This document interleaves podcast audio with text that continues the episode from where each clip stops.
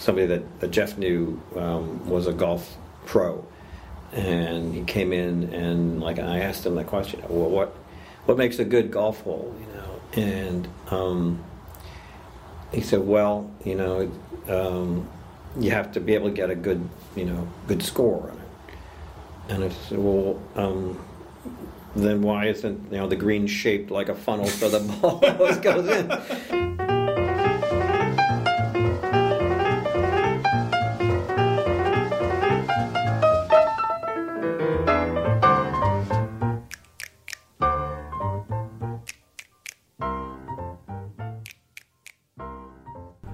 Hi, everybody. This is Soren Johnson, and you are listening to Designer Notes, a podcast about why we make games. Today, we are talking to Sid Meier, who needs no introduction.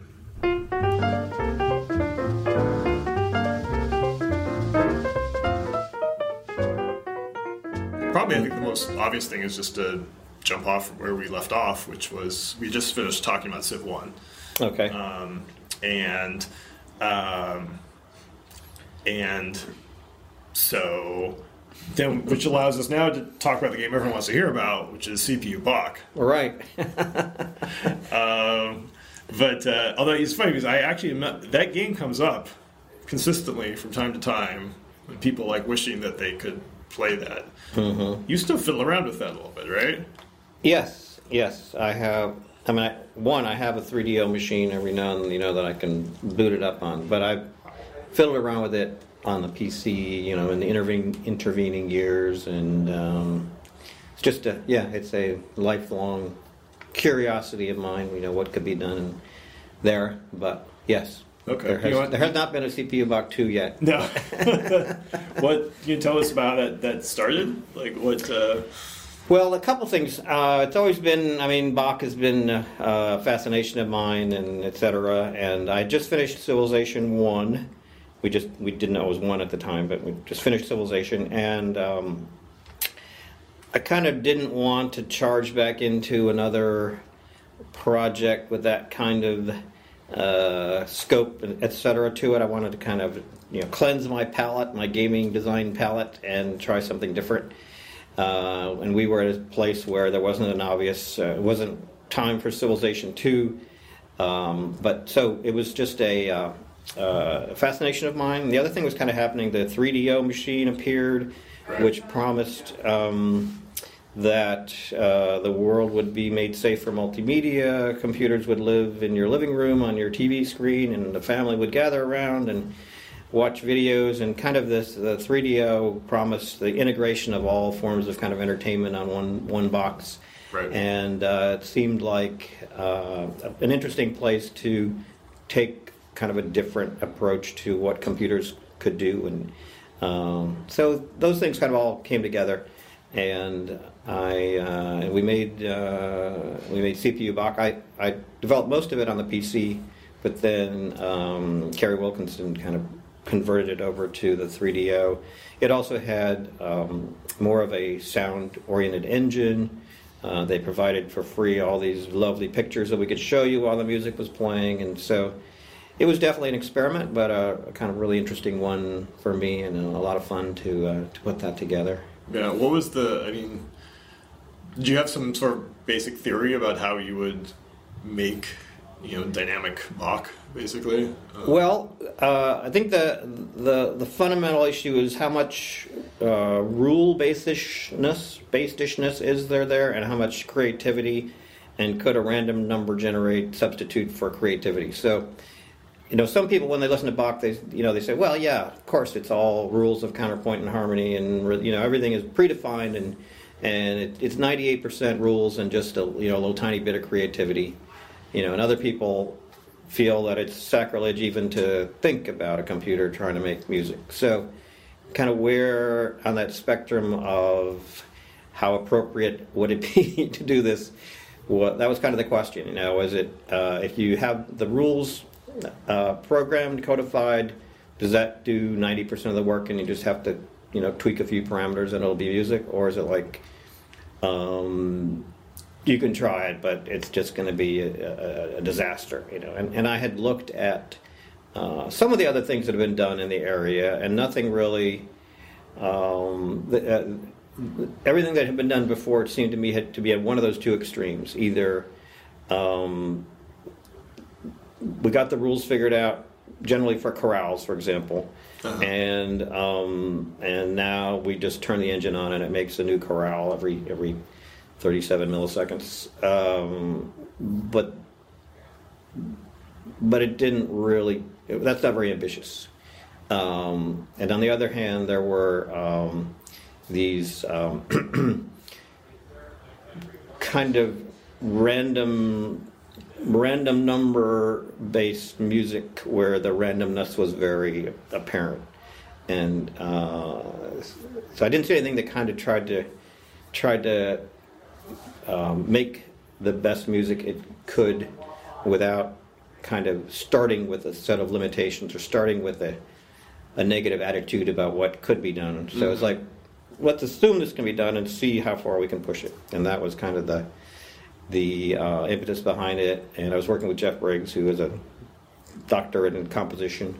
Uh, so we, you know, it was just a, a really interesting experiment. I think every every game is a journey from a vague idea to either total disaster or a product. and you know, this was kind of no different. I think you know, even even in a game when we're making a new game, where we perhaps should know more about the process, etc. It's still that journey of discovery and not knowing what's necessarily what's going to work well, what's not going to work well. So, in some ways, there's those kind of parallels. But It was a it was just a, Did a you fascinating project for me. did you feel like you learned something about Bach that you wouldn't have without trying to like? Can you put I- that into words? You know? Yeah, I think I yeah I think so. I think it. Um, I, I certainly learned a new appreciation for Bach. I uh, it struck me uh, the difference between seeing music on the page and hearing it. Right. That it's a very different um, experience, and trying to connect those two is something that I'm still kind of working on. Is to uh, music can look uh, look good, but it doesn't sound quite. You know, there's there's uh, there's a disconnect between what it looks like on the page and what it what it sounds like. At least for me. Right. And um, and tr- and you know, just try to kind of the whole idea of melody is um, fascinating to me. You know that what what makes a good melody. And when you know when you when you look at what other people have done, that's kind of where people have given up and said, "Well, melody is some sort of Inspiration. inspirational magic that could never be codified, you know. Um, but I I don't believe there's anything that can't be codified, you know. So um, so you know that's part of the experimentation. But I, I you know I gained a new appreciation for the simplicity of what Bach does, the clarity of what he does, but how he, how he adds just a little bit of a twist.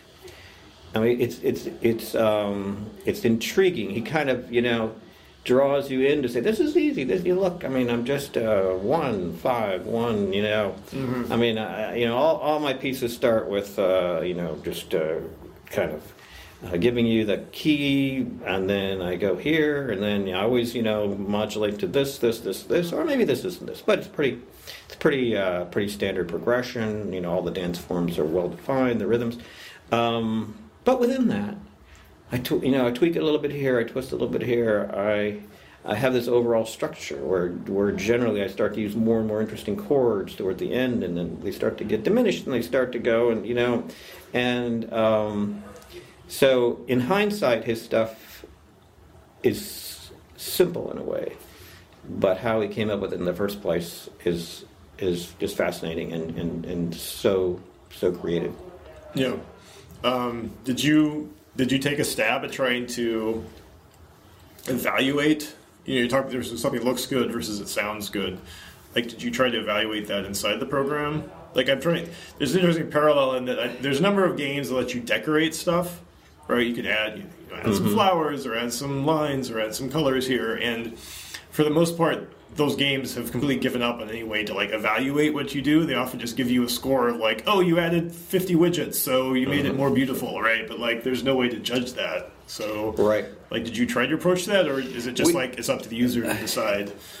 We did not. We, we actually had that problem in Sim Golf. Uh, we, we talk about that later, but Yeah. um, the, the the the program did not encourage the user to interact too much with it because that was a slippery slope of of um, how where do you stop at that point. But uh, it was not a composing tool. It was you set some parameters. You know what kind of music would I'd like some fugues and some chorales and a, and a concerto, and then it would kind of turn itself loose. Um, so that so there was no real uh, evaluation. The the only ability you had was say, oh, I like that one. You know, save it, and so Uh-huh. I can call it call it back. You know, but it it did not analyze, you know, oh, oh, you like that one, and that one had, you know, these parameters, so we'll try to use those more. It wasn't, that was not really the the the, the goal of it. Yeah. Um, Now, not not encouraging user user inactivity is kind of kind of runs counter to the way you mostly work. So, is that something that you think that's just inevitable? That's how that type of thing, uh, music generation, needs to be, or do you think you could do it differently? It, it could be done differently. I think you could certainly take it in the direction of um, here are three themes. You know, which one do you like best? Okay, here's one three expositions. Which one do you like best?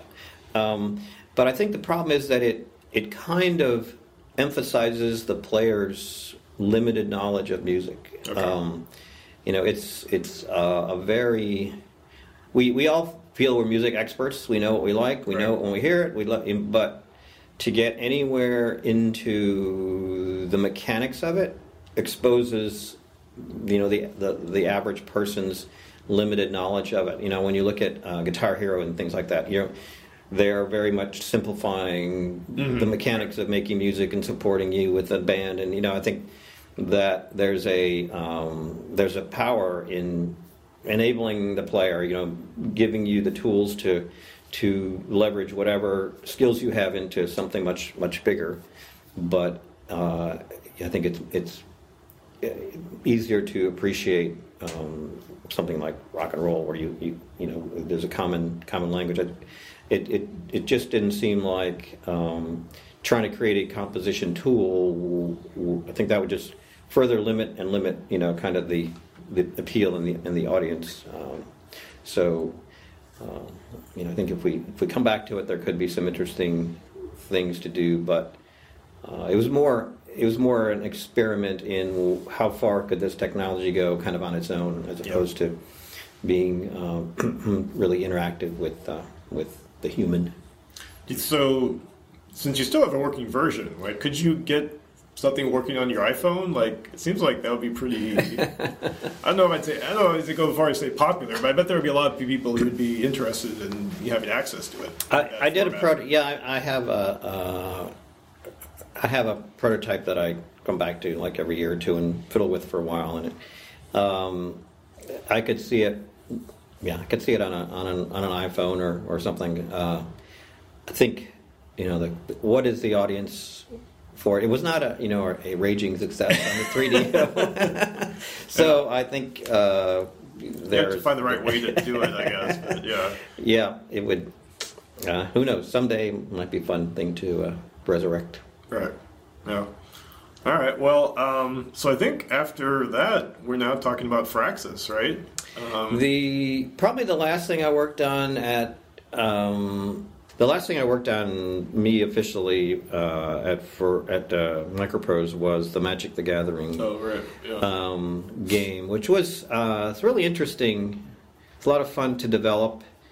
Um, working with the Wizards of the Coast, and what what I wanted to do was to there's you know two parts of it. There's the actual duel aspect, but there's also the collectability part of it, mm-hmm. which is you know key part of the the original Magic the, Magic the Gathering. And so I created kind of an adventure adventuring game which represented the collectability part you know venturing around the world finding cards going into dungeons to get more cards and um, trading, buying, selling, you know, kind of creating this adventure-ish type world where the collecting and building of your deck was kind of the the fundamental purpose of it, and um, that turned out to be really fun for people. I remember, you know, had that kind of Civ. You walk down the hall at night, and there'd be two or three people like playing this Right. this adventuring game because it was addictive. And we, what happened was, um, we talked with Wizards at one point, and um, they want they felt it was important to withdraw a lot of these really really cool cards. Like there was like the Black Lotus and the monsters.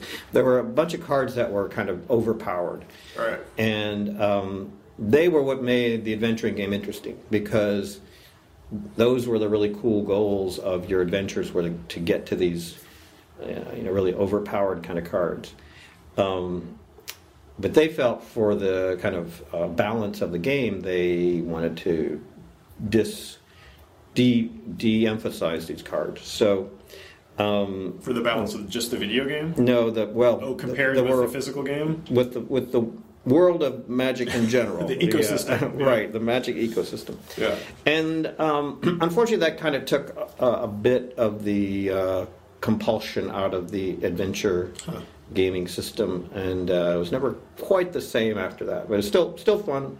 But um, it, That's interesting. It seems like they, they weren't willing to take that leap that like the video game could exist by itself and it wouldn't like ruin the rest of Magic. I think it was the danger for them was, um, I mean, they had this awesome product. You know, I mean, the, Right. the world of magic was was was growing by leaps and bounds. Was really taking off. So. I, don't, I think they probably didn't want to jeopardize that world of selling cards by having kind of the these all these cool things available in the video game the, in the computer game you know that that were not really no longer available in the uh, in the real world. So um, Could you could you even play the could you play multiplayer in your version of Magic? uh, not no. So it was just No. a single player game. It was a it was a single player game, and you would duel against these different Right. creatures and you know Yeah. different types of decks and things like that. yeah. And um, No, remember- it, seems like a good way to work your way through building a Magic deck to have a giant single player campaign that Yeah, that that was the idea, and and you could really sense your deck getting better and better Yeah. as you as you integrated these you know really overpowered cards into your deck.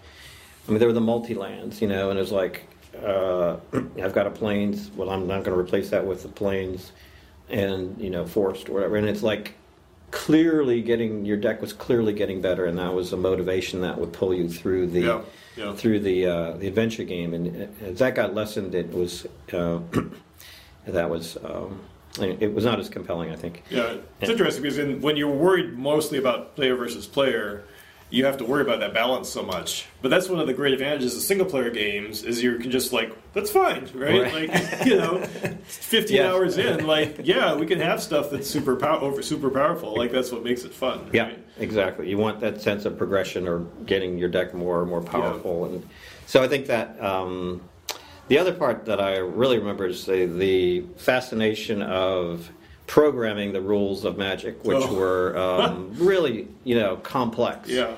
And uh, it's just a fun, fun programming problem to. Uh, to to create that and think of a, a, a system because a, any card can modify any other card and, Yeah. and there's all these different kind of inter- interesting interactions and it was the first time I think I programmed a, a card game and uh, so it was just a lot of fun programming wise to solve the problems of the card interactions, which was really cool, and then the, the sequence, the turn sequence with the interrupts and everything was also another. Um, again, you know, programming programmers love these juicy, Yeah. juicy programming challenges, and it was one of those things where um, just uh, uh, I remember uh, how, how much fun it was to program, and um, actually when I uh, later on put together one of my dinosaur prototypes. I really kind of resurrected a lot of those mechanics for kind of a card, a card-based version of. Yeah, a, I remember a you had a card-based version, right? I Yeah, it know was it came from that. That's kind of based on the,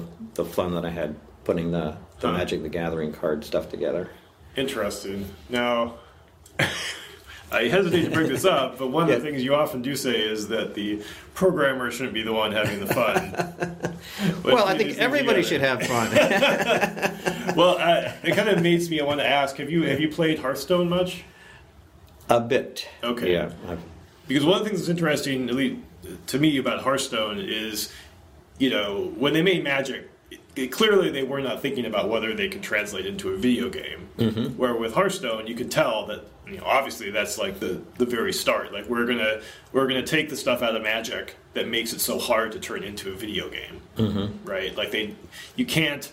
There's, there's not the whole interrupt thing doesn't happen. Right. Like there's no thing of like I make a move and then you can react and then I can react to your reaction and then you can react to my reaction because that's mm-hmm. just Right. that's kind of total chaos. It's single player, actually, I guess it's not that big of a deal, but like Right. in live multiplayer, it's a real Yes. Yes. disaster. Yes. So it's interesting to hear you had you were the arcane nature of the Magic rule set was was interesting for you. That that was fun. Although when I did the dinosaur version, I did simplify the rule, the the, the turn sequence. Uh, I, I mean, I do think the reacting part is interesting, but um, with multiplayer, you have a lot of. Are you going to do anything? No. Are you going to? You know, I think that's that's the problem that that Hearthstone solves, which is less of a problem in the uh, in single player because yep. um, you're not you know the computer can instantly decide and you're not kind of slowing the player down. But but some some level of simplification um, was was handy in the uh, in the dinosaur in the dinosaur game. Um, yeah the other adjustment we made uh, in the Magic the Gathering was to change the number of lives so that you could like some of the lesser creatures that you're fighting might only have you know five or six lives. So it kind of move they things couldn't- along. They couldn't only cycle through so many times. Is that what you mean? Like the actual Well, there's- card, or what does No, there's a number of li You know, I think it's uh, each player has 20 lives. Oh, the hit and- points, right. the hit points. Okay. Um, so we fiddled with that. Oh. But um, yeah, let me clarify. I, I, I, I don't s- believe the player, the programmer should not have fun. I, it's just not at the expense of, Of the, the player. players. Sure, But sure. if everybody's having fun, All the then better. It's all, it's all good. Yeah. yeah. Um, okay. Did you had you were you playing Magic at this time? Like, did you I did you enjoy actually never or- played the. I don't remember. I, I might have played one or two uh, card games, but actually there was a, uh, a, a guy that worked at, at uh, Microprose that had kind of uh, gotten in it very early and was the you know the advocate for it and, Uh-huh. and knew you know knew the ins and outs and was really kind of the driving force behind you know encouraging us to do it. I think we just you know it was great. It was great because he kind of saw the possibilities Okay. very early on. I no, I just remember having a, a thick book Okay. with all the cards in it. Uh-huh. And that was kind of my Bible, you know. It was That was your design document, That was my design document. Right. It had all the different cards and what they did, and It's pretty unusual for you actually to be in that situation yeah, where I- you have the design done and you're just trying to figure out how to implement it. Yes, yes. Uh, although there was some fascinating AI to still to be to be run Oh, written sure, there. yeah. Um, but yeah, it was it was it was it was different. Um, could have still been recovering from civilization and you know maybe wanting a little more structure. I don't Right. know. I don't know, but um, uh, it was it, it was a fun. I mean, it, it- was different enough from what I'd done before that it still felt very creative. You know, Right. I think that's really what's you know what what motivates me is to to explore some new territory. So that was definitely new territory in a lot of ways, and Yeah. a lot of fun to to put together. Cool. All right, so and that's and then that's it, right? That's the end Yes. for Microprose. So Yes. You want to talk about what happened, how you came about to found Firaxis? Um, the um, Jeff and Brian and I, you know, obviously we're working at uh, at Microprose, and um, Microprose was going through, you know, the corporate side of things were were very um, fluid. Uh, Microprose had been sold to Spectrum Holobyte, um, and then a different management team came in, and um, um, we were we were in some ways um, kind of a second class studio far, in the in the company because the, you know uh, there was Falcon and all the, the Spectrum Holobyte pro- products, um, and um, which you know, wasn't the worst thing, but uh, it just felt like the the kind of stuff that we were were doing. Um, kind of remember specifically that um, they were bringing out a Top Gun Right. uh, game, and um, we were bringing out Civilization Two, and kind of all the focus was on you know, Top Gun Yep. and um, you know that was maybe a harbinger of things to come and it just felt like um, might be time to uh, to do something different i think we all remember the good old days of microprose when we were just a, a development studio and a smaller studio and we worked on games. So um, we just seemed like a, a thing to do to uh, to kind of create a, a studio and uh, and kind of get back to focusing on games, and um, uh, so that that happened, and we we uh, talked to one or two publishers, and we uh, EA was interested in publishing what we did. Um, I actually agreed to kind of help finish Magic, e- even though we were starting uh, Firaxis and in a way that kind of eased the transition i think because we were you know kind of still working together or you know it was, it was kind of in their interest to to you know to work with us and in our interest to work with them and Right. you know it could have been a difficult situation um, but it turned out uh, to, to go quite smoothly. I mean, we were very careful about not recruiting, you know, Right. microprose people and and not, um, you know, making new games and not trying to, uh, you know, uh, step on their toes. And again, in, in, a, in a way, since since our studio was not the lead studio, I think it was less of a Issue for them. less of an issue for them. Yeah. Uh, so that's that's how Firaxis got started. Yeah. All right. So it was the three of you. it was the three of you, and then I assumed you got some new people quickly, or were Um, you guys just prototyping for a while? or- We gradually got a. I think we we at one point, you know, we kind of plateaued at eight people. Uh, at, a, at a certain point, um, When you, I, I- I should I also ask when you signed on with EA, was it? Did you tell them up front that you wanted to make Gettysburg and Alpha Centauri right off the bat? Is that what they knew they were signing up for? no. I don't think we had had those. Um, I don't think we had anything specific in terms of a product plan. All right. It was just Oh, we're going to make titles and Right. wow. Okay. Yeah, and uh, yeah, so the first titles were Brian was working on Alpha Centauri, and I um, ended up working on Gettysburg. I'm not sure that's the first thing I started playing with. I don't remember what the first thing I started playing with was, but but it Did you went. did you have to even after you signed with them? Did you guys still have to pitch the projects, or was it pretty open ended for you guys? Um, they were certainly early on. They were pretty open to what we wanted to do. I mean, they, Right. you know, I think they definitely Alpha Centauri was not going to be a problem. Yeah. Um, and uh, yeah, I don't remember pitching Gettysburg, but it was pretty, pretty brave of them to Yeah. let us do that. Um, so yeah, I don't remember a whole lot of. Um, um, Going back and forth. yeah, going back and Yeah. forth. We All were. right. So how quickly did you get to the Gettysburg prototype then, Um, or how did that come about, basically?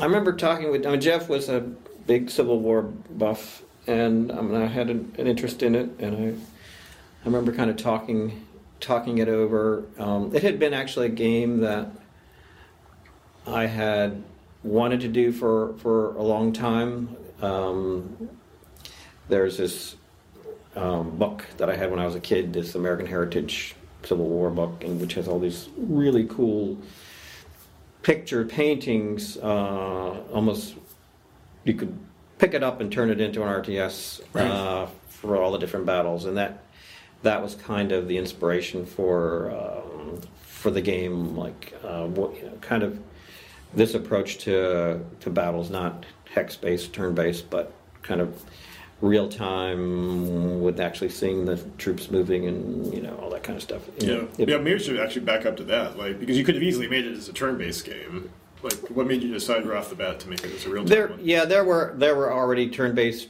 and hex-based games out there about uh, battles, um, but it just felt like the kind of technology, the power, the horsepower had gotten to a point where we could could uh, could do this, and um, I think it had always been the dream to you know bring it to life in a way Right. that looked more realistic and you know real time and, and et cetera. But And at this point, Warcraft and Dune 2 would have come out, right? So you would have seen RTS. Yeah, I think um, yes, probably the case. Um, so we were kind of going slightly more strategic than um, fewer clicks, Right. more time to think about things. Right. Um, but yeah, definitely um, drawing upon the RTS kind of idea, you know, click and move, click and, and give destinations. Um, breaking it, I mean, the, one of the kind of key design decisions was to break things up into scenarios Mhm. because, um, you know, managing the entire battle would have been a total, complete nightmare. Right. Uh, and so we, we had we wanted to, to divide it up uh, into into bite you know manageable chunks. The idea that you know maybe you can handle ten units, um, you know, finding that that number that that kind of made sense, and then figuring out what the scenarios would be to, to support that. So um, that was kind of those were the some of the interesting design processes were, were creating those scenarios and creating that that system that would work. Um, the things that I really remember of Gettysburg are um, one was writing the AI, which in my mind is probably the best AI that I've written Okay. ever. um, it was uh, took advantage of this idea of limited information, and you know the, the other guys were in the woods, you couldn't see them, and they would try and sneak up and you know and do kind of cool things, and um, it just felt really uh, an interesting challenge to take on the the AI. And the other thing that, that really strikes struck out for me was um, the first time I really wrote uh, multiplayer Right. and um, what that added to the game and how that kind of added a just a totally new dimension to the game and it was just very suitable that for both single player and multiplayer so it worked you know Right. RTS works well in uh, multiplayer I think we we might have supported more than two players I, I believe I'm not sure but um, just being introduced to multiplayer and Which came, like, uh, was the multiplayer early enough that you were still designing the game? not really Or was it more like you got, It was a- got it in at the end? just yeah it was a fairly late addition Okay. um, and it, it, it went very smoothly. um, yeah, I, it kind of made me think multiplayer was easy, which kind of bit me a little later on. But Right. um, it was uh, it was it was great fun to uh, to to do the multiplayer in a very um, very loose kind of way. It was it was like a very loose. You know, there's different ways to approach multiplayer. There's the, you know trying to sync up your random number generator so everything happens exactly the Same same. But, um, but this was more of a, a loose multiplayer, which uh, was a little easier to um, to program. Was And- like one computer in charge, basically, and I I think that whatever I, I think the I think not I think that w- what whatever you saw your guys doing was gospel was the truth and whatever the other person saw their guys doing so what, what could- about when my guy shoots your guy?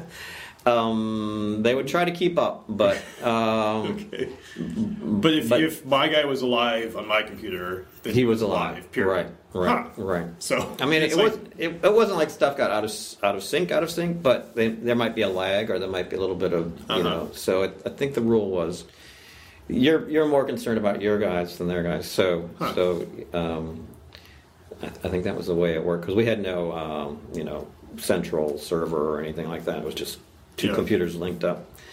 Um, uh, uh, so so that was Yeah, yeah. those I were mean, the those are the early days of trying to figure out. I, mean, I I never played Gettysburg multiplayer, but I remember I played Alpha Centauri multiplayer, and I could tell that the code was a little hairy because basically it's like you'd play for a while, and then the computer could be like, "Oh, something is wrong, out of sync," and then basically it would it would just like one you would email it would automatically transfer the whole save state to everyone, and be like, Mm-hmm. Okay, take a break for a minute while we transfer everything over again. Okay, now you're in sync. Now we'll play for another couple of Yeah, minutes until. that that's a luxury to be able to be able to do that. But um, uh, my other memory of, of Gettysburg is um, I went away on vacation Uh, um, toward pretty close towards the end of the project, and um, and Brian and Jason Coleman jumped in and kind of redid a lot of the interface and the you know the reports and kind of the the graphics and the look of it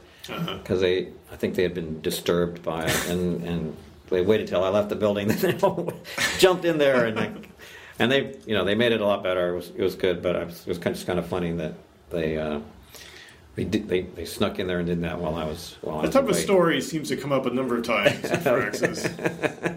Someone leaves for a while, and then things get changed. Um, huh?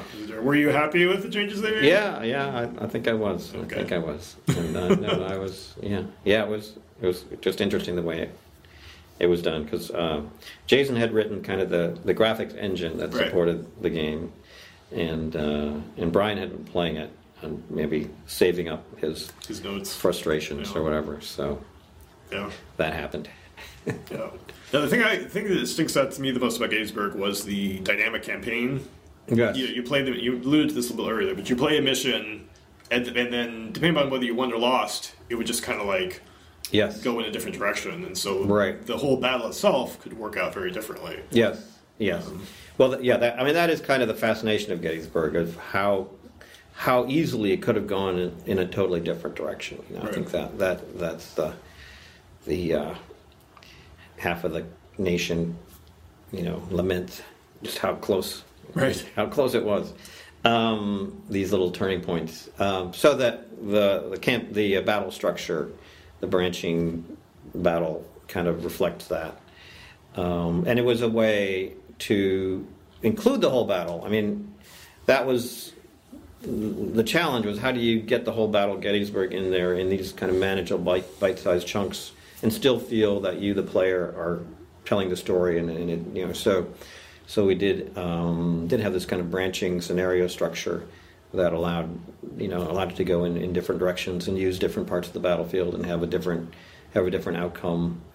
Um, then we also exposed the um, the scenario files so that players could modify them or create Okay. their own or things like that is a kind of a text file. So I guess that was well, we already done Civ Civ two, so, yeah. so it was it was just another Would the branches kind of come back together, or would it just well, spread out? somewhat. I mean, it, you know, of course, it could have gotten geometric on us there if, we, if we weren't careful. So um, there was some pruning of the tree, Right. but there were quite a few different outcomes possible. Yeah.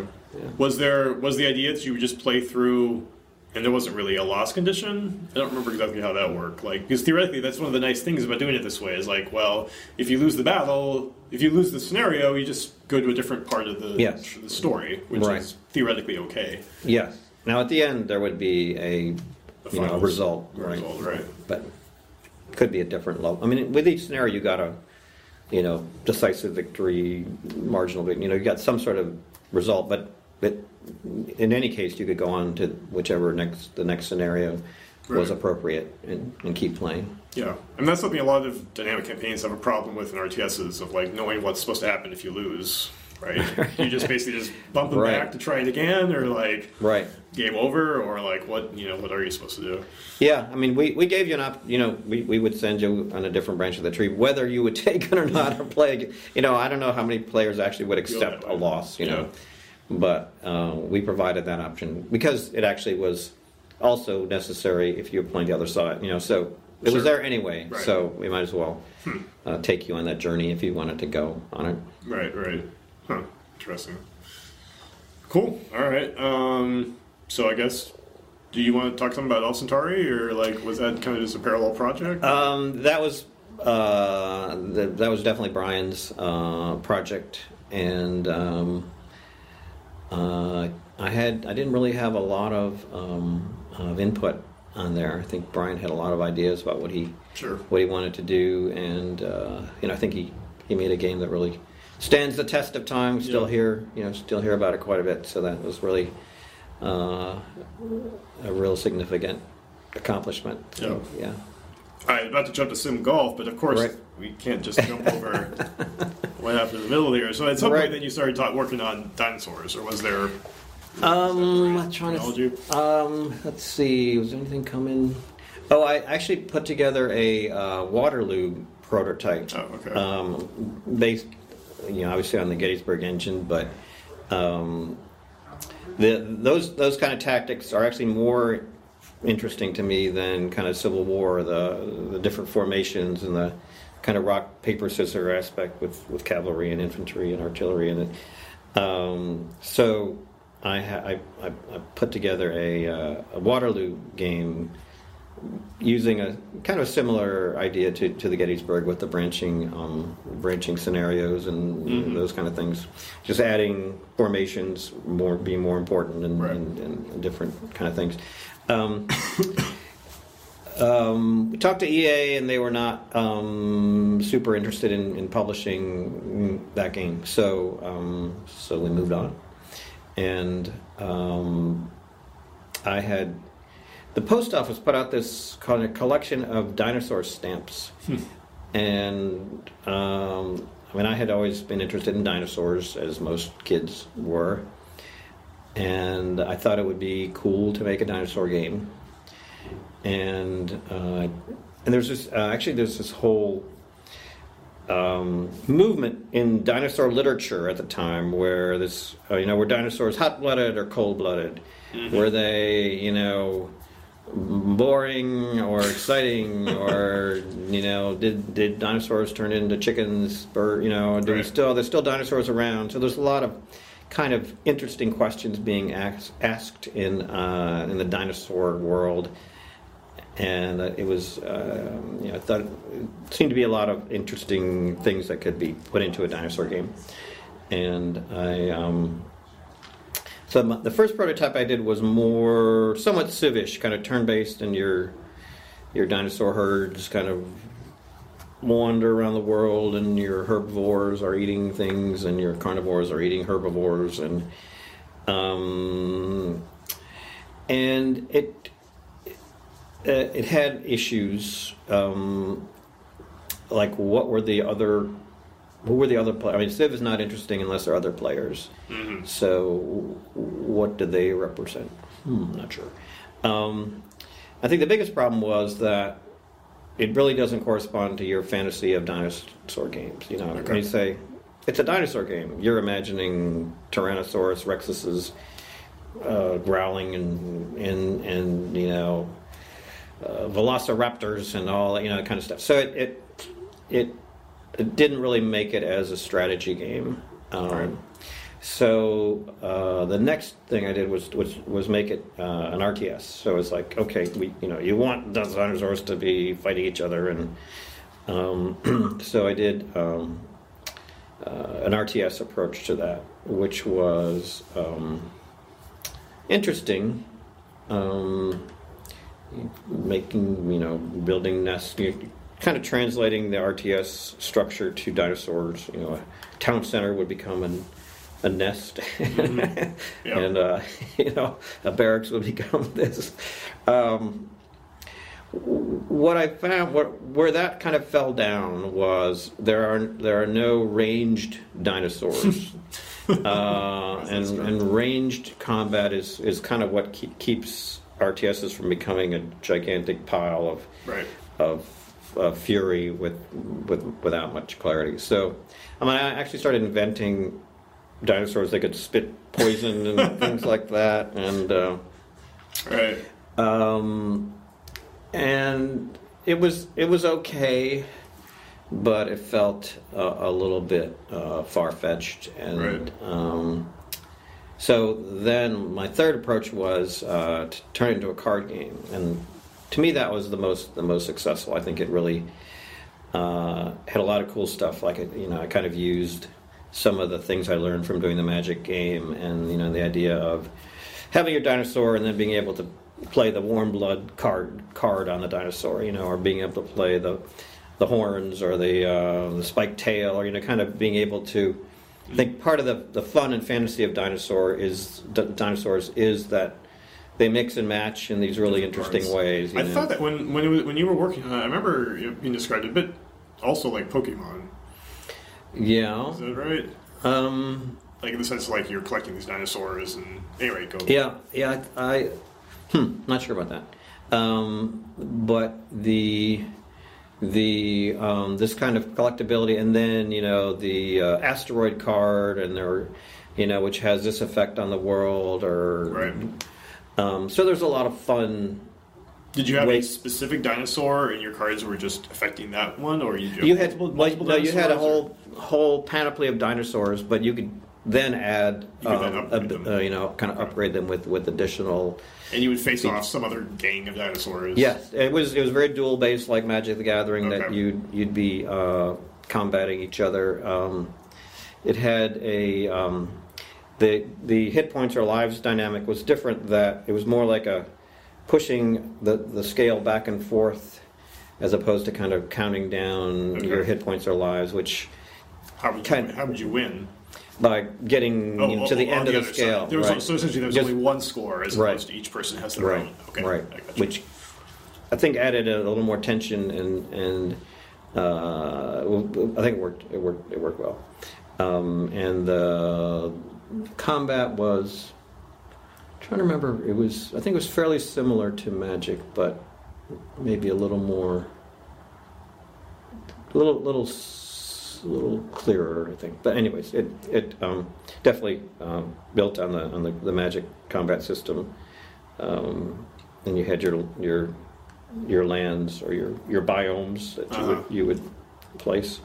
Um, Was it the same idea of, of the, your Magic video game, and that you traveled through this like overall strategic game where you build up stuff over Um, that time? that was not. Uh, there was uh, in, in this game there was a um, a, tr- a tree or a what was it called? Like um, you had to work your way to the top of this.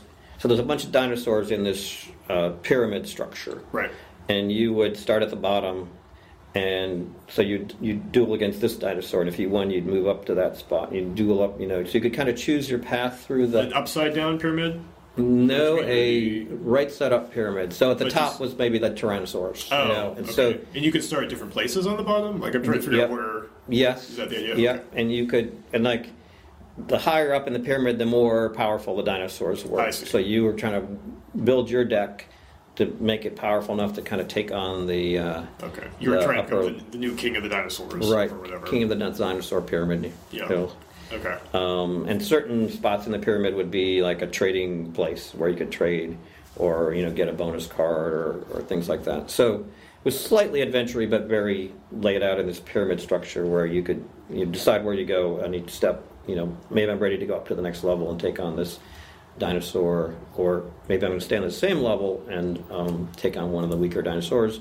Um, with it, at, you know, at the end of every duel, you'd collect some new cards, and you could you know buy and sell and trade them and things like that. So there was no real adventure game on a map or something like that. It was more getting to the top of the food chain. I think that was the, Right. the, the that was the fantasy uh, of the game, which which um, which seemed to work because the fun was in the, the dueling. The you know the center of gravity was there. Right. Hmm. Yeah, I could imagine that working as an actual card game. Yeah. That, that sort of It was it was pretty good. I think um, it it perhaps borrowed a little too much from Magic, you know, in terms of its mechanics and things like that. And um, uh, yeah, I think that was probably the one of the main reasons we didn't we didn't uh, pursue it. Uh, and, and we, we moved over to uh, to Sim Golf, right. which was Yeah. uh, uh, started as a Was it was it close to? I mean, did, who ultimately made the decision? Like not to. I think we did. Yeah. We did. Um, yeah, I don't. I mean, it, I don't remember in, in hindsight exactly what the what the final straw was, but Yeah. um, I mean, one of the one of the unfortunate things about dinosaurs is someone that usually Firaxis actually talked about it fairly early. yeah, we did put, do a blog. So Yeah. like they were, you know, were, so now I assume every once in a while someone will ask you about the dinosaur game. That, Right, You right. know, like was still floating around or whatever. Um, Is there? I mean, do you think you can reflect on it at a high level? Because you do when you start out on a project, you do kind of think thematically, right? You often talk Mm-hmm. yeah. about your, your, you know, you're thinking about that that book or whatever, which had these, you know, a drawing of Right. the Civil War battle, or like a book about technology, which makes you want to make a game about Civ or whatever, and like, and then kind of like the game mechanics fall out from there. Right? Yeah. um, at a high level, it seems like you, you know your uh, the way you make games and dinosaurs could fit together. Like, Yeah. is there, do you think there's something about that theme that sort of sabotaged it from the beginning without you realizing it, or in a different world, could you have made a different decision and ended up with a fun dinosaur game? I think I think um, the other thing that was happening at the time was um, 3D was happening. You know, I think there um, Micro somebody made a dinosaur game with actual 3D moving dinosaurs and you know that kind of stuff, and it was like. It felt technologically like a card game might not all you know be reflective of the of the times in a way. Okay. You know, um, I mean, we, we thought about, you know, you played your card and a 3D dinosaur popped up or something, you know, trying to make it feel contemporary, but I think there's also that kind of sense that it might technologically feel like it was up to the, you know, standards of that of that time. Um, I mean, it's interesting, you, you know, uh, you mentioned um, that card game. Pokemon, No, the other Magic, that- or- no, the the Hearthstone. Hearthstone. Thank you. uh, they clearly put a lot of presentation Sure. work into it, so Yeah. it you know, so it didn't feel like just a like card game. like just a card game. It was like you know very very well. You know, I think that that's kind of our our our sense was that it, technologically didn't maybe feel like a contemporary game, and Hmm. Yeah, we tried to figure I out a way to do that. ten years ago, you could have ten years before you could have definitely made Yeah. a game Yeah. like that, and that would have been fine. Right, right. Yeah, it was in time when we're just learning to do more and more with 3D and, and stuff like that. So, um, and that was not our strength at at Firaxis. I mean, we didn't have you know the engines, uh, Right. off the shelf engines and things like that to work with. So, we were. Um, I'm trying to think when. I think we made the. When did we make the leap to uh, 3D? Pirates, right? Pir- yeah, the that was the that was the, That was the first, first one. first 3D game. Um, uh, I remember. Which was still a few years off at that point. So yeah, I remember the debate about whether it should be 3D or 2D. yeah, I remember those debates too.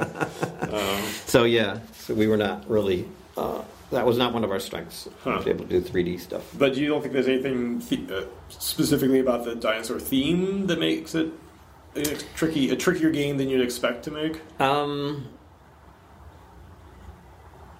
I think well, any any good game topic is going to bring to mind these images of what you know Yeah. snippets of gameplay, and um, n- it, it's hard. You know, it, it doesn't fit super well into um, any. I mean, the, the the one genre or one of the genres I didn't try was kind of like first person. Uh, first person shooter, you know, uh, which could be another way of expressing your dinosaurishness. Um, but again, um, without ranged, without you know some of those elements, uh, the the gameplay could be somewhat limited. Yeah. Um, so uh, it's. I mean, the other thing I looked at was the. Um, there's this guy that writes, dinos- you know, kind of dinosaurs and humans in the same world, and Right, the sure. humans fly on the Does that dinosaur. Yeah. yeah. Uh, you know, that could have been another approach to bring in more kind of gameplay uh, possibilities, but um, I don't know. I, I, I- I'm not willing to accept that dinosaurs are inherently ungameable. Right. But there's there's challenges, I guess, that, that go along with, with Yeah, that. I mean, it seems like kind of one of the things that makes dinosaurs interesting in general is just evolution, right? Yeah. it leads down these different paths, and that's scale makes it tricky. As Well, as it, I think actually the card game um, uh, tried to represent that to a certain extent with the you know with the cards that you could play to enhance. or Yeah, whatever, the, yeah. right. So uh, I, th- I thought that was actually fairly um, well, actually, all the prototypes that I made had that idea of evolution or them getting better and you know more powerful in in, in interesting ways. Um, but yeah, it's it's. Uh, I don't know. I don't know. I hope somebody does it someday. yeah, well, we'll see. We'll see. Um, okay, cool. So, and then, and I remember, what I remember was, you know, the dinosaur prototype was going on for a long time. Because at this time I was working on Civ 3. Mm-hmm. Um, and, you know, people are like, well, it's now it's an RTS, now it's a card game, and everyone's like, what's going on? And then suddenly people are like, you know, I've, Sid's, I guess he's golfing a lot. Or like, I, he's, he's got a he got a bag of golf clubs in his office, and I guess he's going golfing a bunch. And like, what's up with that? And then, Um, I, uh, um, I'm not sure exactly what happened. Um, I, I think there were these concerns about the dinosaur game that that made it not unreasonable to consider something different. right, Um, why it was golf, I'm not 100% sure. I mean, I I played some golf. I mean, it wasn't like at a time when I um, got super excited about golf. But I, I think the, the idea of designing a golf course was a twist that was intriguing to me. I think that it was like, I mean, it's always trying to do something a little bit unexplored or a little bit new that is you know fascinating about about making a game. So the idea of designing a golf course was, um, and I probably had you know uh, again you, you you research things a little bit and you find there's um, there's these famous golf course architects and there's you know like Pete Dye was out there doing these wild and crazy golf courses and uh, so it felt like there was some some kind of meat and you know something interesting about the process of designing a golf course.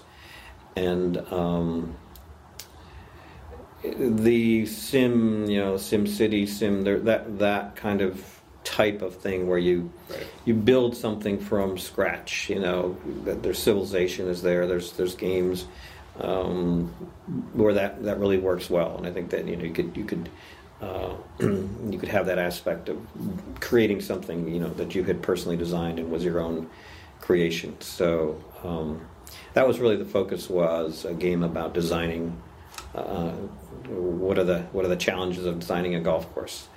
And um, and it was you know you talked a little bit earlier about how do you evaluate something like that is subjective. And that was part of the challenge of, of the game. One one of the fun things about the game and, and um, I remember one of our uh, uh, somebody that, that Jeff knew um, was a golf pro and he came in and like I asked him that question well what what makes a good golf hole? You know? And um, he said well you know um, you have to be able to get a good you know good score on it. And I said well um, then why isn't you know the green shaped like a funnel so the ball always goes in? And um, and really there was no you know it wasn't a question that was thought about a lot. Right. You know, I was looking for like the, the secret to a Uh-huh. great golf hole, and um, and there, it, it, it, wasn't something that I guess golf pros thought, Thought a lot about, yeah. about a lot. they were on the other side of the, the battle, I guess. Right, right. They, so, um, so that was kind of the fun of trying to figure out how do you, how do you evaluate a golf? I mean, there's some, some kind of low hanging fruit in terms of you know, is it, does it have beautiful?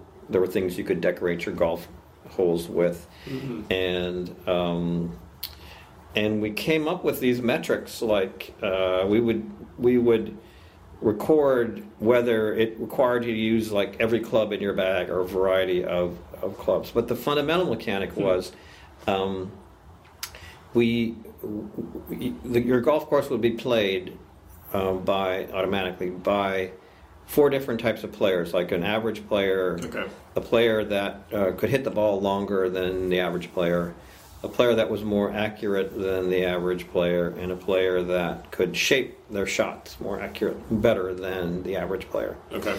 And we would uh, record how how the difference between the average player's score and these other players' score. Okay. So and and the more that it your your course rewarded those skills, the more the better your hole was. The larger So- deviation there is Yeah, between was a the good thing, right. So- people. Yeah. Uh, your hole kind of would reward the player that had these skills versus the player that didn't have these skills.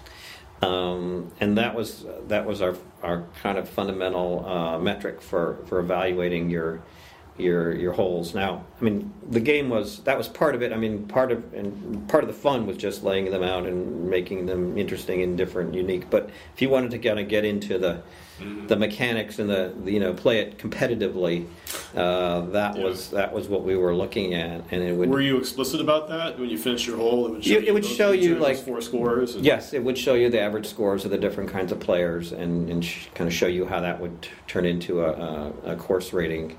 Uh, and it was kind of funny because you would, um, like, say the average player would hit their drives 200 yards and the, and the long player would hit them 250 yards. So, like, at, at 225 yards, you'd build this hill Oh yeah. yeah. so like the uh, the average player's ball would roll backwards, Right. but the, the long hitter would their ball would roll forwards, and you know Huh. you'd curve curve your holes to reward the player that could shape their shot. So you would, you know, you you do some fairly you know I think reasonable things to to kind of reward the skills that the the, the game uh, Right. game was uh, checking. Yeah, it's, a, And- it's almost a bit of sort of like a commentary on what it is to make games in general that are trying to hit multiple types of players, right? Mm-hmm. Yeah. Like Civ has such a variety of people approach that game in so many different ways. Yes, so, the, like, definitely the different play styles and different victory conditions are you know fundamental to to Civ. Um, but I mean, in Sim Golf, you could play for quality of your holes. You could play for the beauty of your course. You could play for the creativity. I mean, you could play it in you know as in sim games. You could play it you know in, in different ways.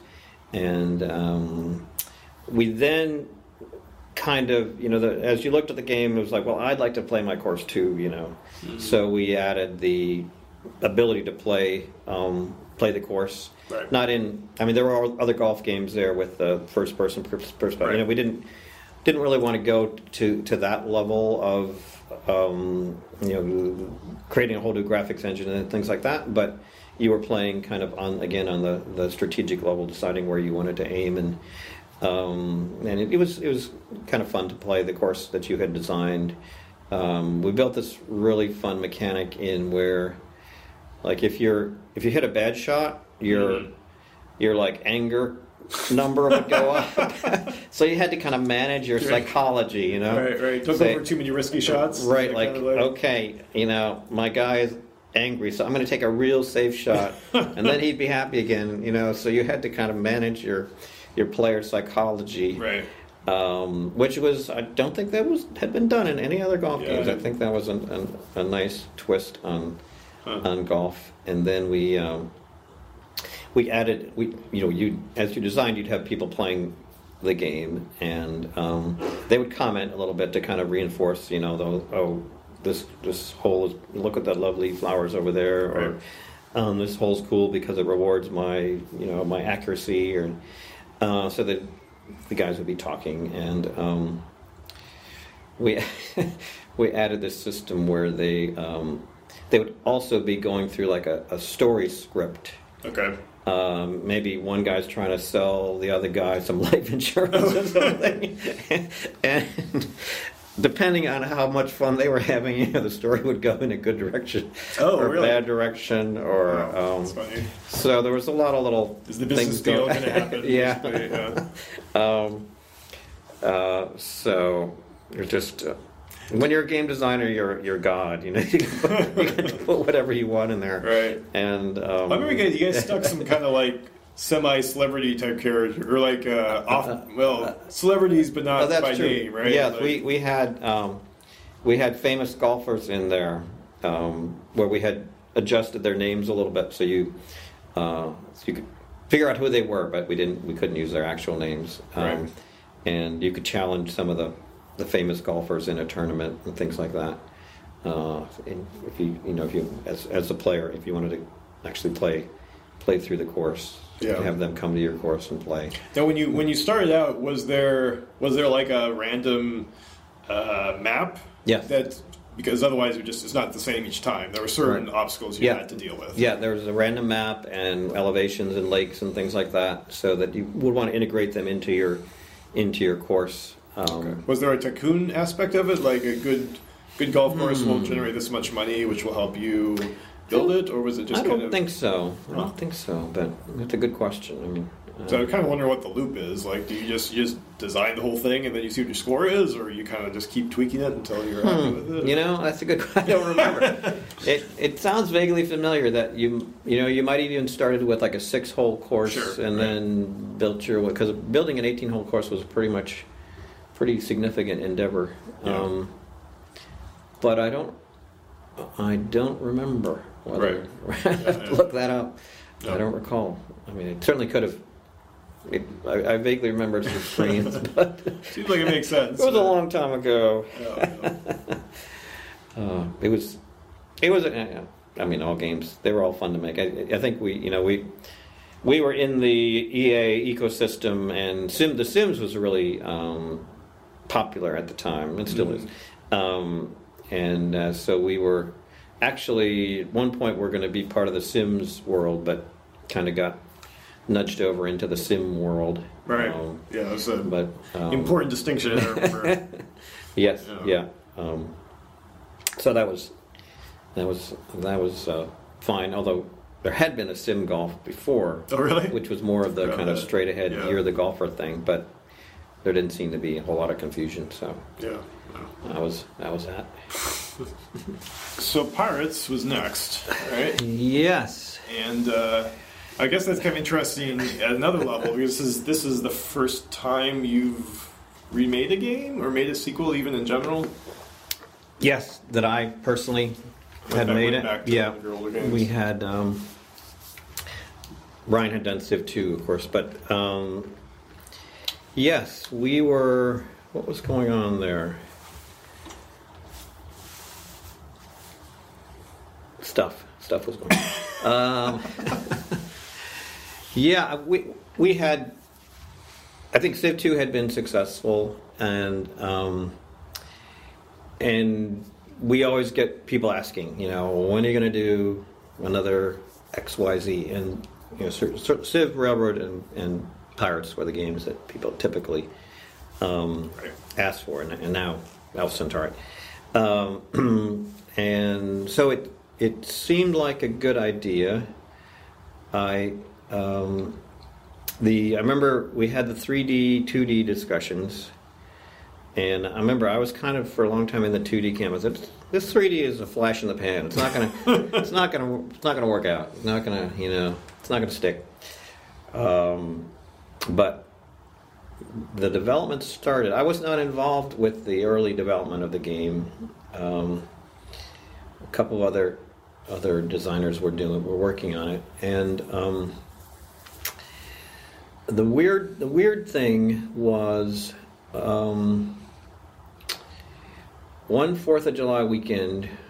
I kind of they had gotten to a certain point and um, just didn't feel like it was coming together in a really coherent way, or there were issues, or for some reason I, I kind of grabbed the different pieces of it, bit the bullet on 3D, and did a version of the ship battle, Right. uh, which um, um, was fun. You know, my my my eyes were open to the wonders of 3D and everything that you could do and uh, and that that was turned out to be you know fun you know kind of a so that was really the the beginning of kind of rethinking all the pieces in a in kind of a 3D-ish way in a uh, story um, storytelling way uh, the the sword fighting kind of taking advantage of 3D and and and anim, you know model animation and, and, and cutscenes and things like that to really take a take a um, uh, do a game that was clearly needed. you know, Right. I mean, with a sequel, it's always a question of well, why do we need a sequel to this game? Uh, I think with with uh, Pirates, um, it looked so much better, it played so much. You know, there was just enough new technology, enough new ideas to really justify why the world needed an update to the original Pirates game.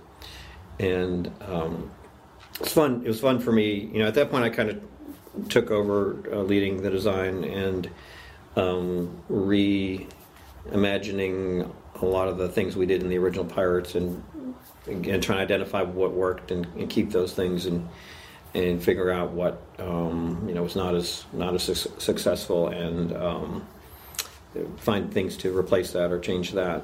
Uh, and it was it, it was cool just to be able to show the player all these things you had to kind of imagine in the original. You know, in the original we had this brand new groundbreaking technology where we could put up a picture with your menu and kind of illustrate what was going on. Now we could do a whole uh, scene in the in the tavern with all different characters and things like that, or you know, scene with the governor, or uh, bring the sword fights to life with swinging on ropes and all sorts of sending your opponent flying into the water and you know just kind of um, bring it to life in a way that we that we couldn't uh, couldn't do before. So it, um, but it was based in many ways on the original. I mean, it, it was certainly true to the original in a lot of ways, but kind of allowed us to to flesh out the story a little more and. Um, uh, cool intro sequence where you're you know you, you you develop this kind of nemesis character at the very beginning that you're you're you're kind of chasing throughout the game and um, very um, you know a lot of cinematic and movie-ish elements that we that we didn't really explore in other games we could we could play with here Right. and um, so it's, it's fun to kind of deploy all that kind of stuff into into pirates um, Well, I, I remember the. So I remember that prototype you're talking about made over the Fourth of July, and I remember that it was a. It was. No one's really expecting it. Was kind of this big surprise that you kind yeah of yes Not by, like almost nonchalantly. Oh, by the way, there's this thing on my user drive. You should check it out. Um, and um, and I think for a lot of people, it was it was nice because it was like even though it was very small, it was like immediately fun. But you were. It seemed like you were having fun with the physicality of it. Like remember the, the cannonballs would arc right and like where they actually were mattered, right? And you even mm-hmm. get these little details, like the little guys would fly off the ship, Right. like bob on the barrel, and you'd pick them up if you sail as you sailed mm-hmm. around, and the mm-hmm. ships would lean back and forth as you Right. moved them around. So, um, in many ways, it was very much a like a polish demo. Like the, the, the details mattered. Yeah. like even at that, like even with that just little thing you made over a few days. Yeah, I mean, and the and the arcing of the cannonballs, whatever it added, that whole dimension of predicting where the other ship was going to go, and I mean, a lot of the you know a lot of the magic is in the details of, of how fast and how quickly it could turn and things like that, and the different kinds of ships, and you know those are all not immediately obvious on the surface, but um, and, you know as you play, you, you realize that that it just feels right, and I mean things like the ships leaning and all that is just easy stuff, you know, just. I mean, I used to, when I was a kid, I would sail on a sailboat, and then I just have a feel for what feels right about, you know, the way ships operate, and leaving a wake is kind of a cool aspect, you know, things like that, that were, Right. um, yeah, there, there was polish to it, and, and I think gameplay to it, um, in, you know, being able to kind of tackle that constrained space of the ship battle, uh, I think kind of illustrated maybe what the potential was or what some of the things we want to focus more on could, Right. could be. Um, yeah, it, it, it was the first first step. I think you know it kind of set the tone. Like the rest of the game, maybe should feel more like this, right. and uh, um, so that that kind of led to the rest of the progression. I Were think. you using this? Were you using the engine that they were developing, or did you? I must have been. I- uh, worked on 3D? Yeah, before? I must have been. Um, I'm gonna know that the game that was there didn't feel like the thing you made. So Right. You did something different. Right. Yeah. I. I mean, I used the assets, um, but I mean, I must have been playing with 3D before that in some form, but. Um, but I used pieces that certainly existed for that Pirates game, but kind of brought them together in in a different way. Um, yeah, yeah, I, I must have been using our engine. Um, I'd have to guess, you know, I'm sorry I don't remember exactly, but I have to guess that up to that point I was maybe playing around with 3D in some other space and Sure. kind of already had the the basic tools and then uh, used them with the with the pirates pieces that were that were uh, available there. Right.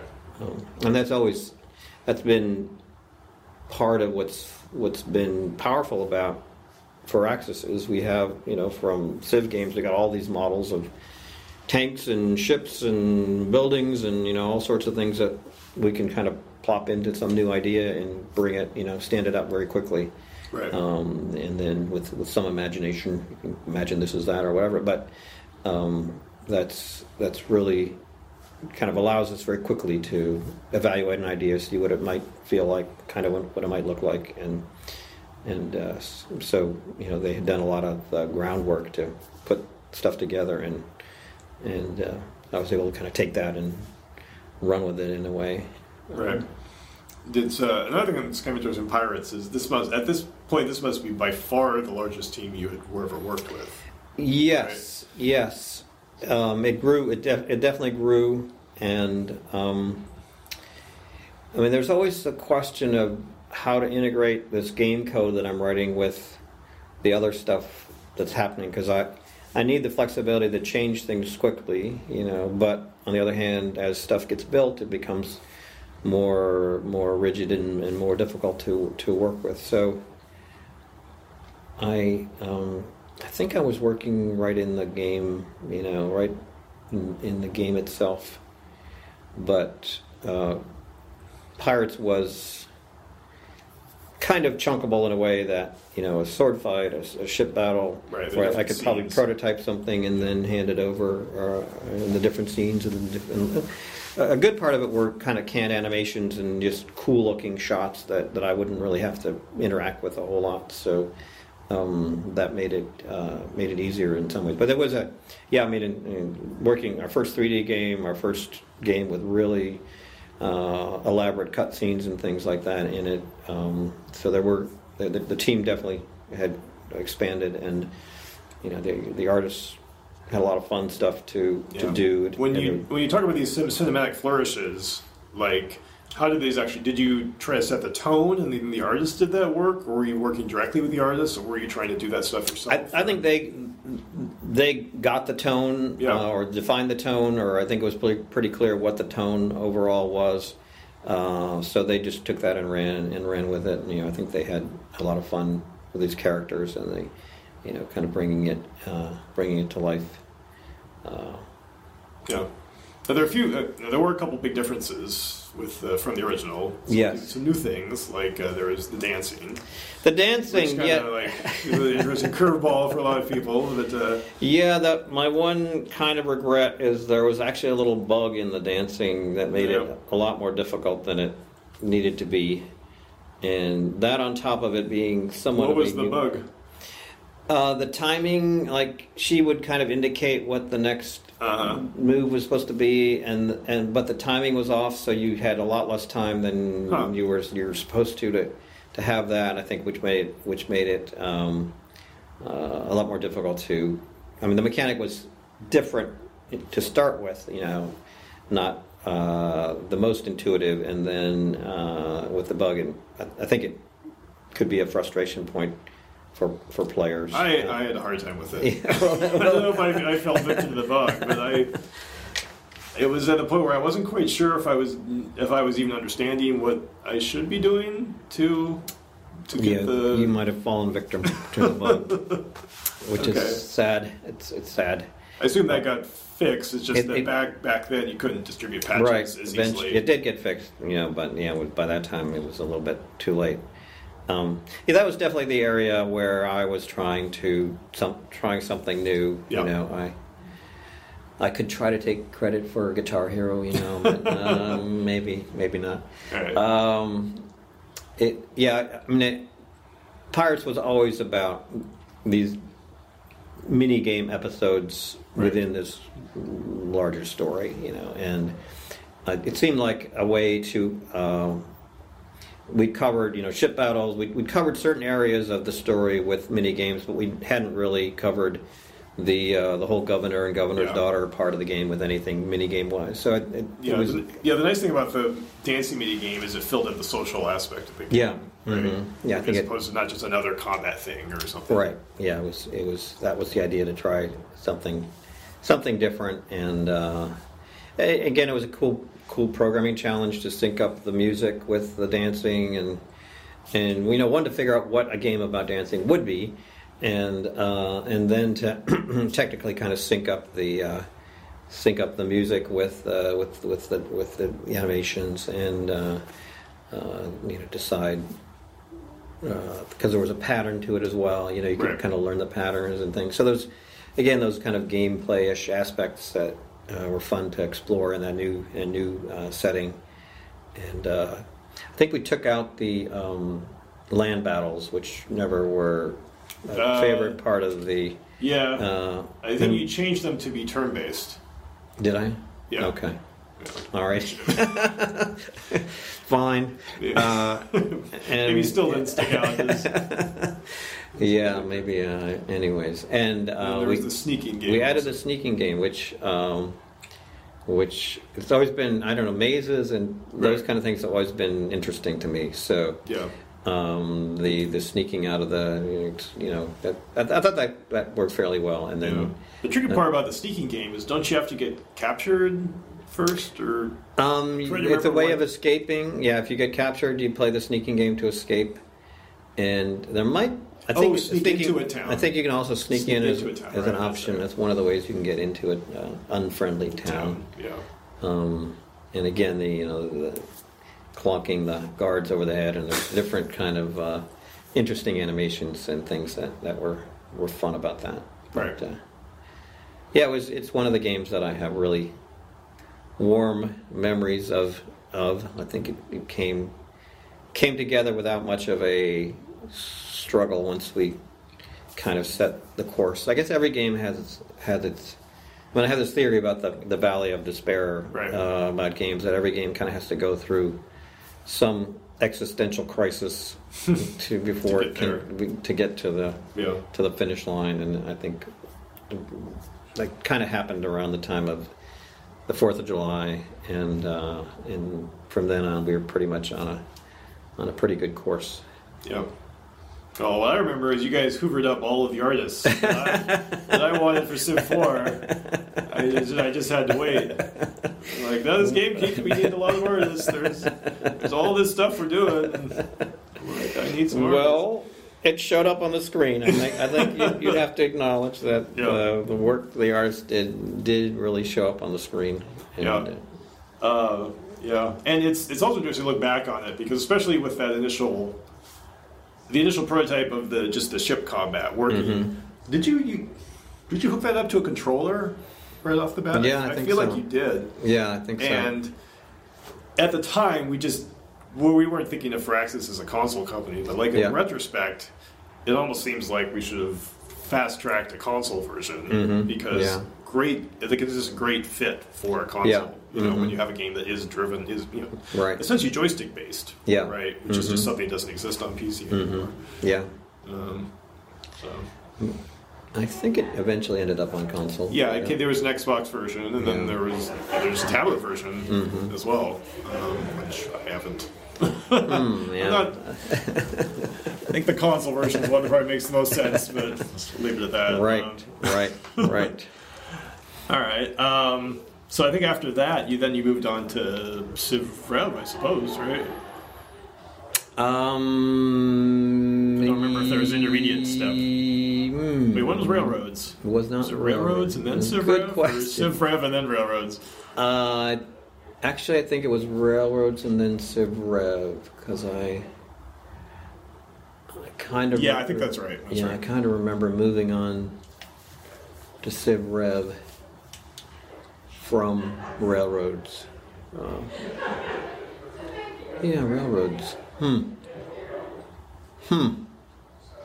I guess we were on a uh, a sequel Yeah. sequel kick at that Re- point. redoing your career, Yeah. Pirates to Railroads to Civ Rev. Although you probably you didn't think of it at the time that way, for the because it worked out. I guess. Well, I guess what happened was, I mean, things were moving also with the rights to games at that time. I'm trying Right. to because Because now you had a relationship with right with um, Atari or Infogrames or whatever that is. Yeah, Hasbro slash, which then turned into Infogrames. Right. I, I guess I should. We kind of jumped over Civ three and Civ five, Civ Yeah. four, which is totally fine. But I, I realized I did also want to ask, like, when you left Microprose, did you feel like I'll never deal with Civ again, or did you feel like, you know, the industry's crazy, it might end up coming back to us? What was your what did, was your feeling? There were there was really no expectation that we would meet up with Civ again. Um, I mean, I think Alpha Centauri was uh, you know kind of a new twist on turn based, which was something we enjoyed doing. But um, I mean, I think you can probably appreciate that when you finish a Civ game. Going back to it is not the, The the uppermost in your mind. Sure. You know? So it, it didn't feel like a super loss that we would not be doing any more Civ games. I think Right. uh, you know with with the original Civ and Civ two, there was a feeling that we had you know made our statement, and um, especially with Civ two and the modding aspects and all that kind of stuff. I think there was a feeling that that was a pretty complete uh, game Yep. uh, statement of civilization. So uh, we were we were perfectly happy to um, to move on. And again, it, the sequels were not like the thing to do uh, necessarily in those days. Um, you know, we kind of watched with a little bit of amusement as Call to Power came out and right. different lawsuits started flying around, and um, so it was, in a way, we're like, we're glad we're Not we're, involved. we're not in the middle of that, you know. Did Infogrames come to you guys, or is that how that came about eventually for three? Um, well, um, somehow, well, I guess somehow they acquired. Well, Hasbro Hasbro was in the picture, right. and they acquired the assets, I guess, of Microprose. Okay. when things started to um, not be as great, and and we ended up with Hasbro. After I mean, Pirates was published by Hasbro, so Sim Golf was our last EA title. Yeah. Um, so we ended up kind of reunited with all the. Wait, wait, um, but Civ 3 was Infogrames, not Hasbro. In, yeah, Pirates was during the transition. No, Pirates was during the tr- transition to um, Take Two, but Right. um, Infogrames bought the Hasbro Digital business stuff or whatever. Right, Yeah, right. okay. So Hasbro decided they didn't want to be in the digital space, and, and Infogrames took took over. Um, But where- Hasbro came to you guys before that happened for some. 3? yes, Okay. yes, they maybe. it's a long time ago. It was confusing back It- then. yeah, I was, I was not on that side of the company. I was, Right, yeah, yeah. um, but yeah, there stuff floated around and and lawsuits happened and and you know kind of got all resolved and Yeah. then we then we were back in in the picture. You know, yeah. It's just interesting historically because Civ now is such a stable franchise. yes, Like it has kind of comes out every so many years, and you kind of Right. then you get the first expansion pack, you get the second expansion pack, and then you start working on the next version, and right, you know, like who knows how long they'll keep going, but it's it's a system now. But back then, there, there was No. nothing like this. There, there Right. could have easily one small legal decision could have been made, and none of this would have happened. yes, Right? very definitely. I mean, it was yes, we were. We had no expectation that we'd be making any more Civ games, and um, uh, just between where we ended up publishing wise and where the rights ended up publishing wise, um, it, it, it, just the way things worked out. Uh, you know, the world world is different now than it than it was back then, and I I know that when we um, when we eventually um, were purchased by Take Two, they made two individual purchases. One was the studio, Fractal Studio, and Right. separately the rights to certain games. So, Right. um, you know, they were, Able to stitch it back together. yeah, they were instrumental in kind of putting Humpty Dumpty back together right. again.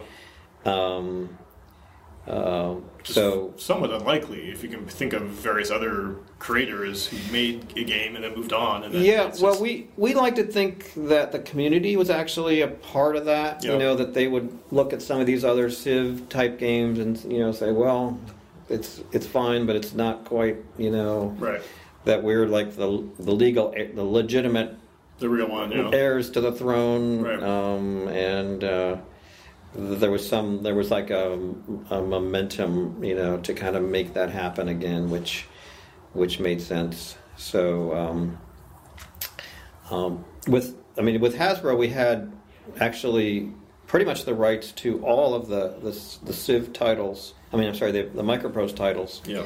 um, you know, which eventually led, led to XCOM and Right. other other things like that. But Rail, Pirates and then Railroads was the next one that we that we Yeah. picked up on, and um, So it's kind of like Railroad started because now you had access to it. Right. So it made sense to just start working on it. better do it quickly before Things change. before something else happened.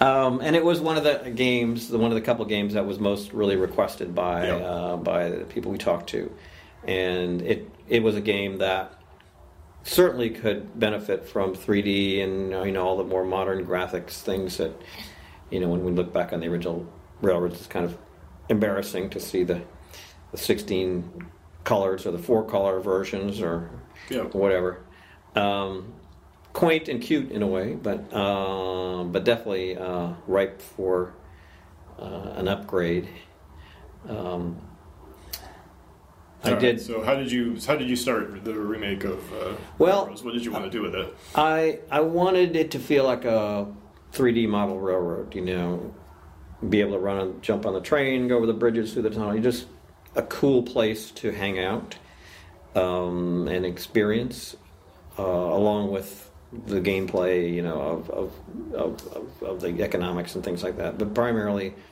bring the the visual fun of it up to you know a much higher level. And so we got away from uh, the squares and everything, and you could you could pretty much freeform your track and things like that. And um, it it uh, the train was the terrain was much more interesting, and, and part of the challenge was figuring out how to you know minimize your grades and things like that. Um, so it's kind of interesting. Um, kind of, as, as I remember, I kind of um, about two thirds of the way through, kind of handed it over to um, the team and slid over to um, Civ Rev. What was I kind of done what I could do, and um, the the non turn the non squarishness or the, the kind of analogishness of it versus Right. was um, kind of a challenge. Um, and I remember there was issues with how many tracks you could pull into a station and um, the whole routing and you know there were there were just some some things that were challenging about that approach that um, I think never fully got got resolved. And I think I think it was a cool game, but there there were some um, uh, some challenges in terms of kind of the clarity of what the consequences or the effects of what you were doing. You know, bringing another tra- track into the station or connecting these tracks here or whatever. It was. Um, Was it not Analog. quite was it not quite one to one as you wanted it to be, or it just It was, um, I mean, with with the squares, you know, it was clear when tracks would meet, when Yep. the switch would appear, you know, all the things like that. And with the kind of free form track uh, creating things, it was it was, I think, a little harder to anticipate what the the actual um, Result would be. result would be, of, you know, in, in terms of where trains could pass or where they could meet or where, where they have to wait, things like that. Um, so Was the idea that the, the team would carry on from you and solve those issues, or I mean, 'cause I know you. often- yes, I was like, here, I wash my hands. I wash my hands of these problems. Well, I know. Uh, I remember you talking before about how you really you feel like you do your best work at the beginning and at the end of a project. Mm-hmm. So it's interesting that you know you had a project where you didn't get that last phase, right? Yeah, it was. Yes, I think. Um, I don't. I'm not sure there, what whether there was much I could have contributed. I, I you know, I don't. I don't. I don't think so. Um, there were these one or two kind of inherent things that weren't, you know, weren't tra- weren't fatal, but they they caused certain things to be a little, more, you know, more difficult than than perhaps uh, they they needed to be. You know, as, um, as I recall, because PopCap had done, you know, Railroad Tycoon two or three or a series of them, which kind of stuck, I think, with this more digital, you know, tile-based world, Right. And um, so we were kind of breaking new ground with the with the uh, the more freeform stuff, and I think, Oh yeah, I forgot about that because Railroad Tycoon actually did have sequels. yeah, So Not- you know, you guys you weren't just totally right, you know right, jumping back to something that hadn't been explored again. Um, and we actually merged with Pop PopCap, so at a certain point, so not it was- pop cake, top pop Pop Pop Top, top. okay, Pop, Popcap is Peggle. okay, sorry. Right. Yeah, that's right. I was I was looking Pop over I was Top. like, like wait wait a minute. Fine. All right. Thank, thank you. That's right. Um, but yeah, there was a again interesting evolution of how the how, how the different you know licenses floated around there. But yeah, there was. I mean that that was kind of an indication of the popularity of Railroad Tycoon. Is it was like uh, another company wanted to continue it, and, Right. and I think it was also an indication of you know how our company did or did not value it, and you know was was, was looking for cash at the time, and and kind of sold it off. But yeah. um, but yeah, so that was I kind of slid over to uh, Civ Civilization Revolution at that time, and because there's not much I could do with with railroads, and uh, I was kind of ready to go with this this new this new idea. Basically, we were interested in getting into the console world with the with the Xbox and the PlayStation. They you know, Right. power wise, they had gotten to a point where we could um, do you know fully featured cool games on those platforms, Right. and um, and we were all kind of playing console games at the time. It was a time when there were a bunch of cool games on console. They were getting to be more, you know, some of them were strategy-ish or more, you know, more more depth and things like that. And it felt like a an opportune time to stick our toe into the into the console market. And I had um, always um, been interested in doing a version of Civ that was not kind of getting more more elaborate, more you know. I think with Civ one to Civ two to Civ three, you could see the evolution and the growth and the Right. you know the adding of new systems and things like that. And um, not everybody was ready to take on you know those challenges Right. and um, so that was kind of the goal of Civ, Civ Revolution was to uh, create kind of a the, all the fun of civilization in an evening. Mm-hmm. Um, you know the the interesting decisions without uh, you know all of the uh, the nuances and things like that. So um, uh, that was a another fun development. Um, Right. uh, there are a lot of what I remember kind of as what stands out to me about the CivRev development is we um, about halfway through we we put together this kind of weekly Yep. get together and talk about design meeting, which really um, was instrumental in, in highlighting what was and was not working. You know, coming up with ideas for fixing things. Um, that was that was very very valuable. I don't know if Frankenstein evolved from that or whatever, but Um, I think it was the same. It was the same theory. Yeah. Uh, for listeners, so Frankenstein was a gr- uh, group of, of uh, basically a private private beta group for Civ 4, which I think continued for Civ 5 and Civ 6, and like kind of getting getting feedback from some of the best players. And and yeah, I remember the meetings you had for Civ Rev. I sat in on a few of them, and like, Yeah. it seemed like it was really put you in a good place for doing iterations yeah, based off of like you know direct player feedback and experience. You know, Right. it's like whatever you know. You know, Jake would have a thought about this thing he liked or didn't like, and then you would change it, and you'd talk about it the next week or Mm-hmm. Yeah. whatever, right? And uh, um, seemed to work really well. yeah, and I thought it was fun to kind of revisit Civ, and now with this hindsight of a couple, uh, you know, a couple of iterations and feedback from players, and look at things like you know the the the, the growth issue of you know the how the game be, can become kind of overwhelming towards the end and how you would deal with that. Um, really bringing the different victory conditions to life. You know, comments about the original Civ War. you know you, it's really just a domination game. You know, it's Right. it, it's called civilization, but it's really war, war, war. You know. Uh, tr- trying to deal, make some of the other uh, victory conditions interesting and fun, and especially the ability to kind of really pivot uh, you know, so we weren't locked into one of one of the paths. Um, Yeah. The idea of upgrade and c- combining units together into armies and ways of, again, kind of um, letting the game grow without letting the game grow. You know, in a way that that that you you had this real sense of progress, but you could combine your units together into armies, so you weren't kind of overwhelmed with the number of units and uh, different ways of of kind of achieving that goal of an evening, you know, civ- civilization in an evening, Right. and uh, so that was that was a, a, a cool design challenge. I think. Yeah, that- I, I think it's interesting because the, the console part of this of Civ Rev I think is actually a bit of a, of a red herring about what the, makes the game interesting. I mean, obviously that was your starting point.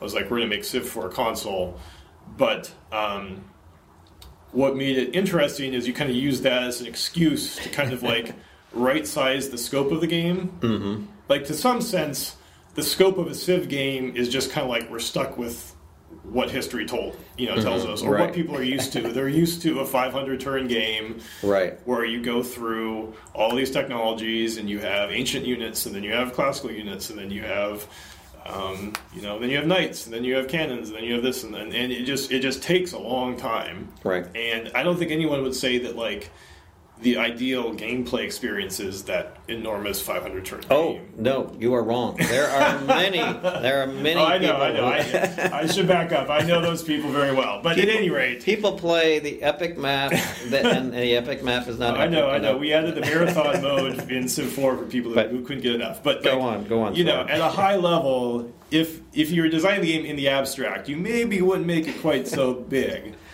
And it felt like with Civ Rev, you got a chance to kind of like decide at the beginning, I want the game to be this long, Yes, and that was the goal. and I'm going to design backwards from there. Yes. Right. Like I'm, I'm, I'm going to have it fit this specific. It's the map's only going to be so big because I know if I make it much bigger, then it's going to balloon past that. Right. And it had these interesting ramifications because yeah, the army system in Civ Rev is really interesting, and it's also something that I don't think could work in a traditional Civ game because you just have so many more units, and it would just get it would it would have all these ramifications that would mess with the game's balance. Whereas if you have a smaller game where you only have so many units, it's okay to combine them in that way. Yeah. Um, so that's that's what that was that's what struck me about Civ Rev. Yeah, it was it was developed totally on the PC, and we could have flipped a switch Right. and turned it into a PC game.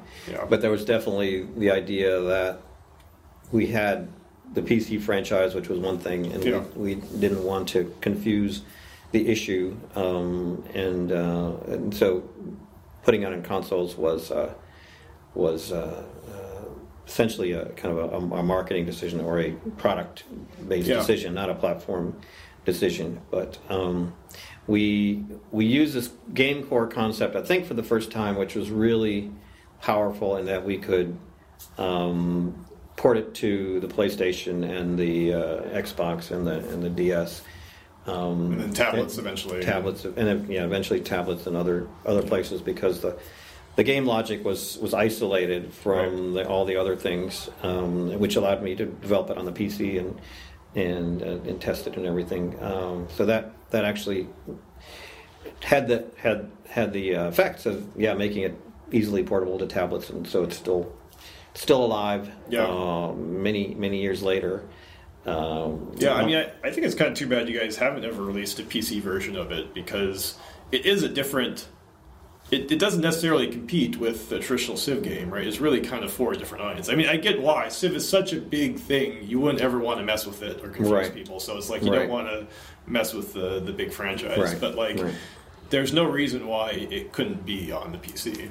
You know, um, call it something else. right? yeah. Come with this different history game. Clash of. Empires. Yeah.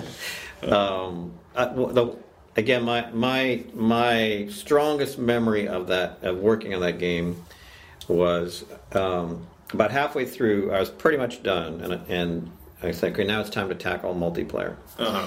And I spent months and months and months trying to get the last out of sync error squeezed out of that game. I mean, I it was just a struggle because it was it was designed around this paradigm where both systems were 100% in phase and the random number generators uh, ran in sync and um, just one little thing Yep. would you know would would totally send them out of sync and uh, so I, I was like I, I spent months testing testing and squeezing through the code and figuring out where they got out of sync and um, it was you know I guess in the end it was worth it to, to have multiplayer but uh, that was a, a significant part of my time was involved in in getting the multiplayer to to work you know so my my good experience at Gettysburg was uh, balanced out by the, the struggle that we had on, on the Civ Revolution to Yeah, I mean to that, that's how Civ four multiplayer. Civ four worked using the same system, and like it's tough. You, you have to be hundred percent. Ninety nine nine percent is not is not going to get there. Mm-hmm, um, Yeah, yeah, that's rough. Yeah, I think um, it was uh, a lot of uh, fun. I mean, the, the leader character is kind of popping up at the bottom of the screen, and your advisors, and there was there was an, a, definitely an attempt to make civilization less um, less imposing, less you know, kind of scary. Make it make it a uh, accessible, make Yep. it more accessible, and I think that. Uh, people some people like that and you know other other people felt it kind of ran contrary to the Right. the idea of what was cool about the original game which was you know its its grounding in history and and kind of the the, the idea that you could could uh, really take it seriously and so so you know I've certainly run into people who you know that's their favorite Civ and Right. I think it really you know like you say it kind of addresses a different audience Yeah. um, and and uh, but there's definitely a tension between you know the the two two camps of, of Yeah. Players. Yeah, there's a lot of neat ideas there. I remember I really liked the the idea of you get a different bonus for the four different eras. Yeah. for the different civs. Like that was really interesting, and that you can really only pull that off when you can kind of view the whole game from beginning to end, mm-hmm. and you know that it's going to go at a pretty quick, mm-hmm. quick Right. speed. You know, Yeah. and you know you know that that you'll have however many turns. You know, you'll have forty turns of this era, and then forty turns of this era, mm-hmm. and then two more, and then you're done. Right? Like. Um, Yeah, I think the the personalities of the civs worked out really, really well. I actually remember that you know coming up with that idea, saying, "What if each era had its own bonus?" right. Okay, now I got to come up with sixty four Right, bonuses. that is an issue. Um, okay, we can do this. um, but yeah, having them, you know, have a advantage, a certain character at the beginning, and then that that playing out over time, and uh, yeah, there's a lot. I think there were a lot of ideas that I was really happy with in that that that, that played out. Uh, I think really well in, in the game. Probably, you know, one of the best designed games in my mind that I've made. I'd have to say, you know, overall in terms of the game mechanics, I think. Um, right. there were a lot of ideas that, that worked out well, and, and Well- part of that is a reflection of this design meeting, you know, where Right. people would bring up a a question or an idea or suggestion, and that would trigger. Okay, this is how it could work within the system. You know, so Right. not not that I'm always looking for solutions. I'm look- you know, it's like tell me what's frustrating or not satisfying, and then kind of within the system we'll find what the what what doesn't break other things, but Yeah. solves this particular problem. So Yeah, that's a great way to work as a designer. The hard time is when you're not sure what you're trying to fix.